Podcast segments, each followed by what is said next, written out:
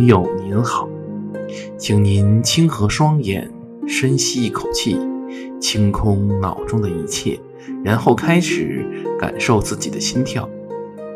朋友您好，欢迎您回到金风堂的个人空间，这里是本空间第十一期节目的现场。由于家庭原因呢、我从高中时期就离开父母来到美国，在开始的几年当中。语言障碍成为了我在美国学习和生活的首要问题。记得在第一次上高中历史课的时候，我完全是一种听天书的感觉。之后也不可避免地闹出很多笑话和尴尬。由于我本人语言适应能力比较差，直到进入大学以后啊，我才开始逐渐地适应新的语言环境。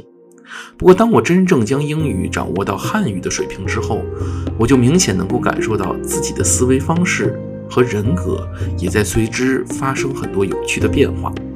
很多我曾经自认为已经熟知的汉语词汇，出于学习英文词汇的需要，我不得不重新的进行认知。结果，我不仅发现了自己对大量词汇的定义理解上非常的肤浅。让我感悟到，这个汉语，尤其是现代汉语，在发展过程中有一些致命的缺陷。比如，典型的就是用词语法上的不严谨。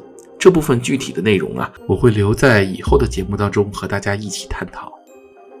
总之，对于第二门语言的精通，的确可以激发和改善人的认知能力。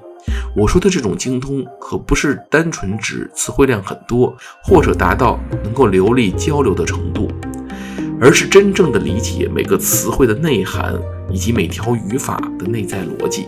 也就是语言为什么要有这样的设定呢？对于很多学习第二门语言的朋友，尤其是身处大陆的网友，我真心建议大家用心的学好这门语言，无论是英语还是拉丁语，这些语法体系较为严谨的语言，甚至有助于人摆脱一种语言带来的思维限制和人格枷锁。所以我在自己的节目中使用汉英两种语言，其中一个原因就是希望帮助有需要的朋友建立一种特别的语言学习环境。通过我的节目对比两种语言以及两种文化之间的深层差异，从而改善自己的人格和思维习惯。好了，今天的节目就到这里，感谢您的时间和信仰。